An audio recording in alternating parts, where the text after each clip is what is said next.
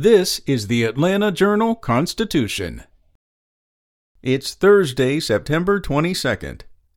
Metro Atlanta's improved smog levels allowed the area to meet federal standards for ozone pollution by a critical 2021 deadline, but just barely.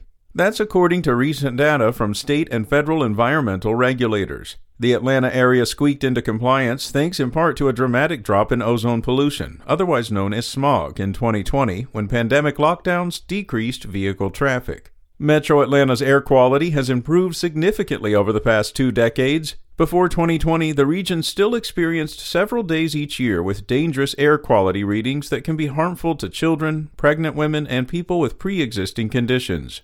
The Atlanta area, as defined by the U.S. Environmental Protection Agency, includes the counties of Bartow, Clayton, Cobb, DeKalb, Fulton, Gwinnett, and Henry.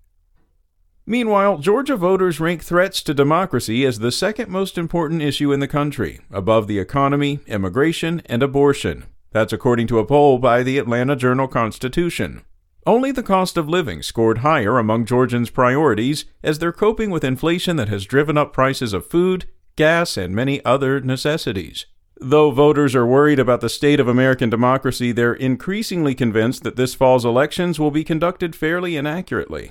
About 67% of likely voters in the poll said they're either very confident or somewhat confident in the upcoming election, an increase from 56% in January and 60% in April.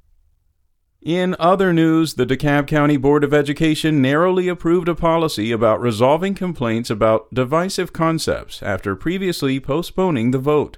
Board members made it clear at a virtual meeting Wednesday that they didn't agree with the policy, which is now required by the state legislature. The new law limits how teachers can talk about race and racism in the classroom. I personally do not agree with politics mixing with education, said board member Diijon DaCosta.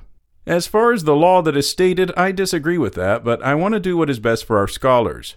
Four board members, Allyson Gevertz, Anna Hill, Deirdre Pierce, and Turner, voted in favor of the policy. DaCosta and Marshall Orson abstained. Joyce Morley, who first objected, was absent from the meeting. At a meeting last week, the board asked its attorney Clem Doyle to look into what the consequences could be if they didn't approve the policy. Following up at Wednesday's session, Doyle said the board could risk losing state funding or its strategic waivers, which allow the district flexibility from state laws in efforts to increase student achievement. And flight cancellations, crowded terminals, and pricey food are driving a decline in travelers' satisfaction with airports. That's according to a new JD Power study.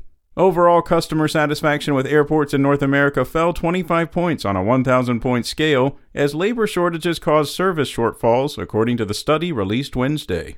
The decline in customer satisfaction comes after a summer of air travel misadventures nationwide, largely spurred by a rebound in travel demand that coincided with staffing shortages.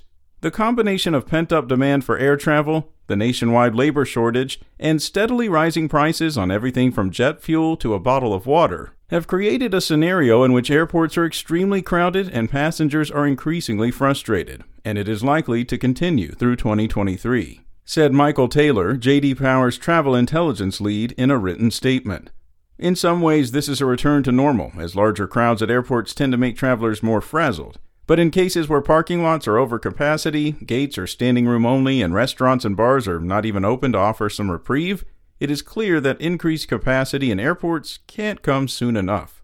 Air traveler satisfaction reached a record high earlier in the COVID 19 pandemic when light traffic and the lack of crowds made airports less congested.